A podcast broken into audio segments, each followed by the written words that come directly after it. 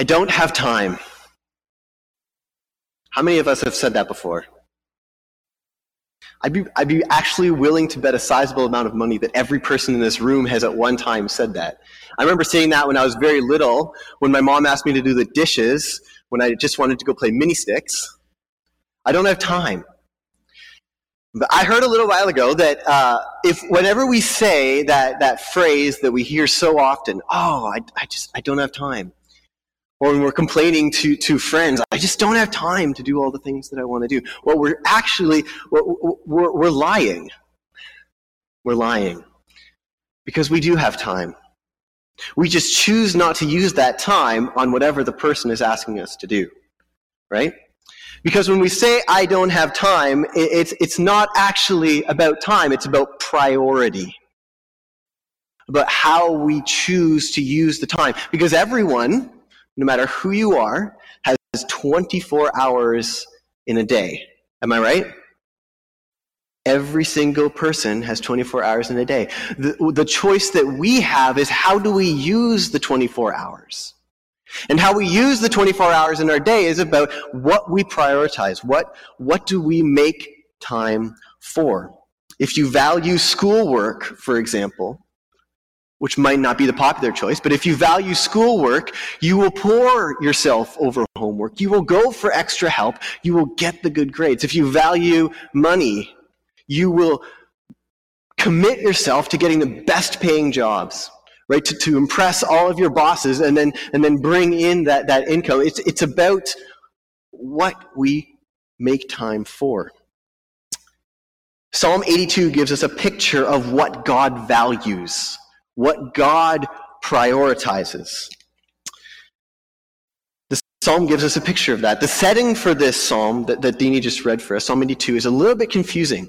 And it's confused a lot of people over the centuries when, when, when it talks about the gods small g gods. There's, there's basically two views for, for who this psalm is talking to. Uh, the first view has, is, is what uh, uh, some Bible scholars call the divine council. That God has in the heavens heavenly beings that he has entrusted with authority, the power to rule over different parts of the universe. And he's calling these people together because there is, is something that he needs to talk about. There's, there's, there's something that is not going right. And he, so he, he's calling the, the heavenly divine council together to give them a talking to. That's one way to, to view it. The second way to view it is that the gods are actually human beings, human rulers, like presidents or kings or queens or prime ministers. People who God has given the, the authority to, to rule different parts of our world. It's incredibly unclear from the Hebrew words or the context of this psalm or other parts of the scriptures what exactly this psalm is talking about. But whatever the, the setting is, what is very clear is what God values. What does God value? And so that's what we're going to look at this morning. And we'll look at what God prioritizes, why God prioritizes it, and how much He is willing to sacrifice for it. A blogger and author, Mark Manson, uh, says that, that what we value is what we will act on and what we will sacrifice for. And so that's, that's what we're going to look at this morning. What God prioritizes, why God prioritizes it, and, and how much He's willing to sacrifice for it. So, first, uh, what does God prioritize? Well, in verses 2 to 4, it tells us what he values. Because he starts by giving us the problem. He says, How long will you defend the unjust and show partiality to the wicked? And what this psalm is describing is what's consistent throughout the entire Old Testament. Is time and time again, we see that God is a God of the vulnerable, of the weak, of those who are being oppressed in, in society.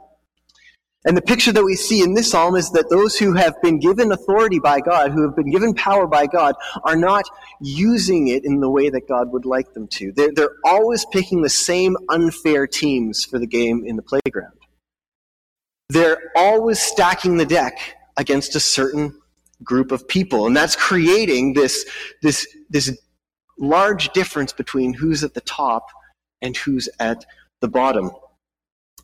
Uh, one person I was reading this week said that God is saying in this passage that those who have been given power, they're being careless with it. They're not thinking through how God calls them to use that power. And this is what it means to, to show partiality to. Um, the word partiality means to lift up, to take side with one person while completely ignoring uh, the other. Imagine for a second, imagine if your coach, um, you know, if you're playing baseball or soccer this summer, imagine if your coach uh, divided the team. And actually, uh, th- there was a, a, TV show a little while ago uh, called Mr. D. I don't know if anybody's ever seen that TV show. And in one of the first episodes, he's a school teacher and he's uh, coaching the basketball team. And he lines all the kids up from shortest to tallest. And then he, he cuts them off at a certain point. He says, okay, all the short kids, you can go home. And all the tall kids, okay, let's play some basketball. Right? That's, that's what partiality means. The, Mr. D is only giving an opportunity to play to those who are actually showing skill at it. But, the, but then the tall players are just going to get good at basketball, while the shorter players will never develop the skill. It's unfair. It's not just. It's not how God has ordered our world. There's an imbalance here that God is going after an imbalance between the weak and the strong, between the rich and the poor. Bruce Waltke, who's a, a, a Old Testament Bible scholar, makes the observation that this psalm, uh, the wicked are those who are willing to disadvantage their community to advantage themselves. That's the picture that we see here. And it, when I was thinking about it, it, it, you know, disadvantage the community to advantage themselves. That's monopoly, right? Nobody buys Park Place and Boardwalk because they want to they want to create equality, right? You buy it because you want to bankrupt all the other players in the game. That's the point. God is calling us to care about the weak and the vulnerable, to care about the imbalance that we see. But it isn't just that God only cares for the weak and the vulnerable in our society. It's something deeper. Because if we look to a different part of the Bible, in the book of Leviticus, we see that God says the same thing in, that he's saying in this psalm, except for to the opposite group of people. He says, he says this, he says, um, do not pervert justice Exactly what he's saying in this, in this passage. Do not pervert justice. Do not show partiality with the poor. Not with the rich, with the poor. Judge your neighbor fairly. And so, what Bible scholars are saying is that, that God is, is for the vulnerable, for the oppressed, but he's for justice. He's for seeing justice being enacted. He doesn't want, he doesn't want the poor or the vulnerable to be treated differently just because they're poor, but because it's unjust. Over and over and over again, we see that, that Israel was organized as a society to have uh, stopgaps so that the, it would, it would uh, create more, uh, uh, uh, less injustice in their society. For example, one of the most popular examples is the year of Jubilee. If, if you've heard of the year of Jubilee, that's every the 50th year, every 50 years, uh, they would there would be a year called the year of jubilee, and that dealt largely with with land and and property rights. And according to Leviticus, slave during this year, it was required, it was mandatory that that that prisoners would be freed, that debts would be forgiven, and the mercy of God would be manifest among the people. The, the Israelites had a year that was dedicated towards leveling the playing field so that they, there would not be the rich getting richer and the poor getting poorer. God prioritizes justice. And this is what we see here. Defend the weak and the fatherless. Uphold the cause of the poor and the oppressed. Rescue the weak and the needy and deliver them from the hand of the wicked. See, do you hear these action words that are in these, these verses, right? Defend, uphold, rescue, deliver. And so from these words that we, that we hear in these verses, I want to point out three things that I think this psalm is getting at for us.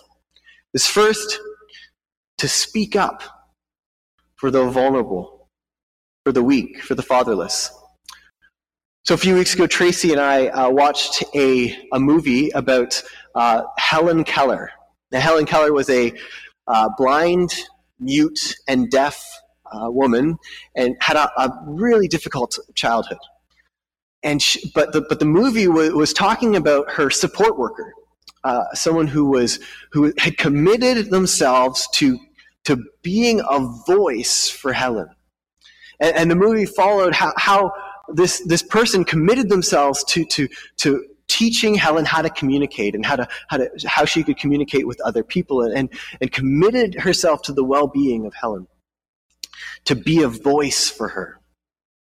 See, whenever the Bible talks about the weak, they're talking about those who don't have a voice, who don't, who aren't able to be heard in society. And in a, in a patriarchal society, like the ancient Near East was, that was often those who didn't have any money or possessions, and those who didn't have a father, didn't have a family.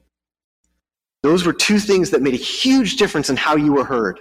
Right? So when, when this psalmist is talking about you know, um, to speak up for those who are weak and those who are fatherless, that's what it's saying is that those who don't have a voice in society speak up for those people.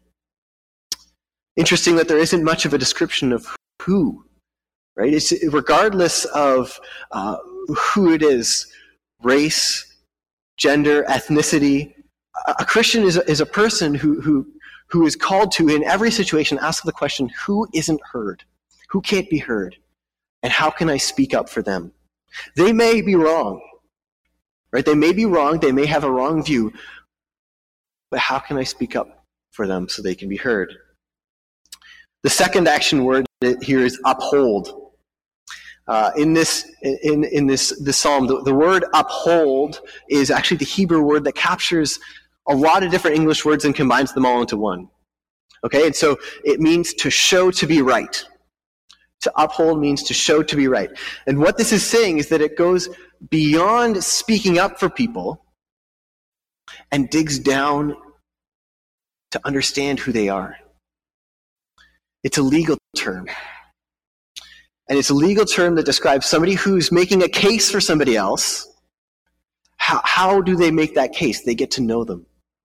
Right? So the only, um, the only way that I know of what a lawyer does is when Tracy and I bought our house and Suits, the TV show. And so I'm going to go with Suits. Because it, what strikes me when I watch this show, and I think it's fairly accurate from, from uh, talking to a few lawyers about it, is that the amount of work that it takes, you know, oftentimes in, in suits you'll see uh, that their offices are just filled of boxes and boxes and boxes and boxes of documents. Because a lawyer is required, in order to make a case for somebody, in order to show that they're right, you have to know everything about them what's going on? Why do they need to be heard? Why are they right? Why are they wrong? How can I present this in the light? All these things the lawyer needs to know, needs to understand, needs to dig down. I think that's what this is this psalm is getting at. To uphold the cause means to get to know those who, who are vulnerable and weak in our society and speak up for them in that way. You can't show someone to be right unless you get to know their situation, if you get past the surface level. And the third action word in this is save, to save from the hand of the wicked. And this word is actually the word redeem. Redeem. It means to save, to, to, to, to, to it means to, to set free. God calls us not just to aid, but to change the course of lives. To, to dedicate ourselves to those who are weak, who are poor, who are oppressed. So much that we, we actually change the course of their life. But why does God prioritize justice in this way? Why is God so for justice? And we get a hint at it in verse 6, where he says, You are gods. You are all sons of the Most High, but you will die like mere mortals. You will fall like every other ruler. And what commentators say that this is this this verse is getting at is that that people with and this is true, people with power tend to think of themselves as different, as invincible, as above others. Or they can do whatever they want. But this is God's way of reminding those people in society with power that they are just like every other human being. When it comes down to it, human rulers are the exact same as human beggars. They're both sons and daughters of the Most High. And John Calvin has a, has a famous part in, in his Institutes, big thick book that he wrote, that he, he digs into this a little bit more. And he says, he says this He says, Therefore, whatever man you meet who needs your help, whoever needs your help, you have no reason to refuse them. Say, He's a stranger, but the Lord has given him a mark. The Lord has given him a mark that should be familiar to you. Say that he does not deserve even the least effort for his sake, but the image of God, which recommends him to you, is worthy of giving yourself and all your possessions. So, what Calvin's getting at is, is I think what this psalmist is getting at is that it's the image of God in every human being in this world. That's why God prioritizes justice like this, is because He has created every single person in His image. And because of that image, they deserve justice. They deserve it. And when we hear the call for justice that comes out loud and clear in this psalm, and we hear why God prioritizes justice like this, it becomes impossible for us to ignore. We can't ignore it. So, how do we respond? How do we respond to this? Well, it's easy to respond in two ways. First, we can think of our, ourselves and say, mm, you know, I, I think I do a pretty good job, actually. If I, if I think of how I prioritize my time, I do give priority to the vulnerable. I do these things that the psalmist is talking about here. And there's others who say, oh, geez, yeah, I, am going to go home today and I'm going to reorder my schedule. And then I'm going to pray to God and I'm going to say, God, I don't need an A plus in social justice. I just need a B. I just need to pass. But both of these cases, we're making it a bar that we have to pass. Something that we have to do. And we miss something. We miss that no matter how hard we try to care for those who are weak and vulnerable in our society, to speak up for the, the orphan, for the fatherless, we, we are making it something that's purely physical, a need that can be met. We, we, we reduce it to, to offering money and possessions and ourselves to others who are in need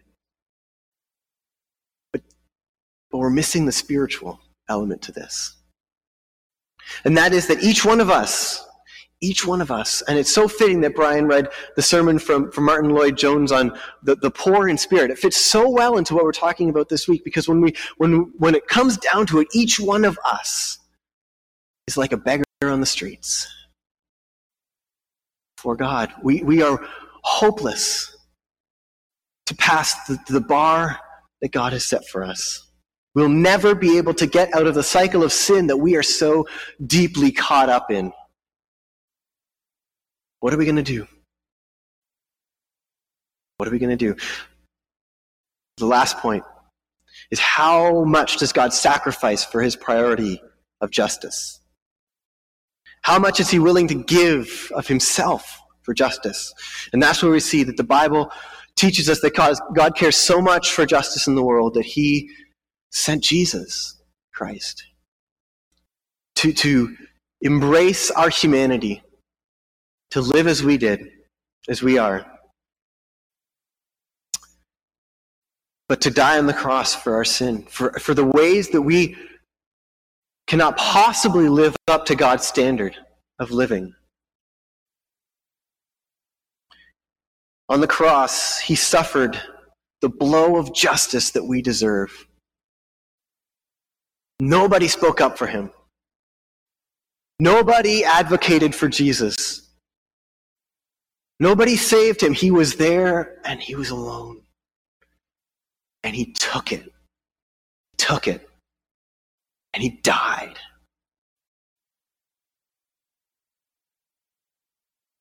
He took our place on the judgment seat so that, that, that, that we have been spoken for. We have been advocated for. We have been saved from our sinfulness. We have been given a future through Jesus. And so before we think, oh, I've got to do more social justice because God demands it, we have to see that, that, that the gospel says that God so deeply cares for us that he was willing to let his son die for our sin, our injustice.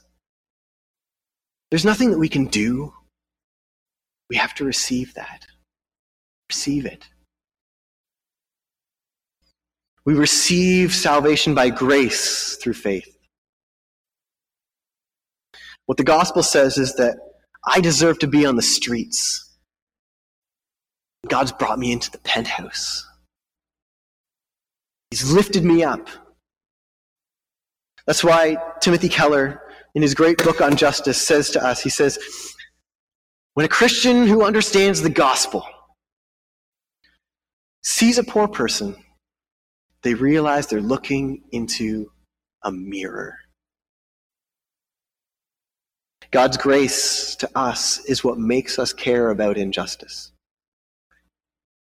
So it makes us care about those who are around us. God has spoken for me. How can I not speak for others? God has, has saved me. Why can I not work to, to save those who are around us? God's grace makes us just. Before I close, a few helpful points that help us to apply this to our lives. First, you know, we're, we're looking through this psalm as a, uh, this, this series as a language to prayer. And I admit that, that this psalm kind of led me away from that. And, and, and, but, but at the same time, these, these issues are so deep, these issues of injustice. And, and as we, as we wrestle with how can we engage as Christians, we need to be in prayer because we need the Holy Spirit to help us to see how to help we need the Holy Spirit to help us to see our own poverty so we can respond fairly and, and helpful to others. So pray about this. Pray about your own poverty in the Spirit. Secondly, though, there's an office in the church called the deacons. These are people who, who we have uh, recognized that God has appointed to, to take on the tangible deeds of ministry. And there's a lot of things that our church is doing to fight against the injustice in our city and in our world. And so if you're if you're looking for ways to get get engaged, talk to them. Talk to them and, and, and they can find find ways to to help you uh, get engaged in, in this stuff in, in our city of Hamilton and and even in worldwide. God calls us to care for those in our midst who are poor, who are weak, who are vulnerable, not because, not because of anything that they deserve other than the fact that they are made in his image, just as we are. We are all sinners saved by grace. Let's pray together. Lord God, we hear your call to justice, to speak out, to advocate for, and to save those in our world who are a uh, victim of the imbalance. God, we thank you for Jesus who took the blow of justice that we deserve so that we only receive wounds of grace that wake us up. We ask that you be with us as we wrestle with issues in our own city, in our neighborhoods, in our world. Lord, we need your Holy Spirit to lead us and guide us. Lord, we thank you for initiatives that you've already moved us to, to begin, such as CAP, World Renew, Resonate, other social justice initiatives. Lord, help us by your Spirit to continue to see these flourish and speak up for the, the vulnerable in our society. Lord, we pray this in Jesus' name.